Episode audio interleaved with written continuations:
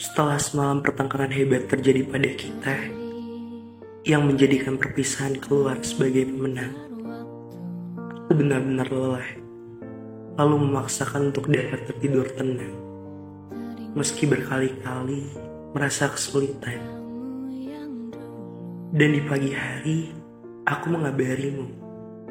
Ternyata yang kudapati hanya centang satu di WhatsAppmu.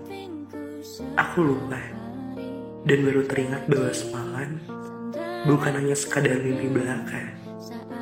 Dan sekarang pun aku benar-benar merasa hal yang berbeda.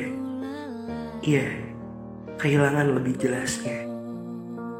Tidak ada lagi kamu yang dapat menjadi penyemangat di pagi harinya.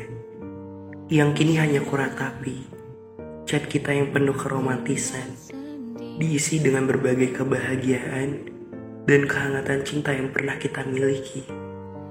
Namun sayangnya, chat terakhir kita dipenuhi perdebatan-perdebatan dan caci makian tentang siapa yang paling berpengaruh besar di dalam hubungan ini. Lalu perpisahan memegang kendali dan memenangkannya. Seketika aku terdiam dan kembali berpikir, Mengapa kita meski egois dan membiarkan perpisahan terjadi?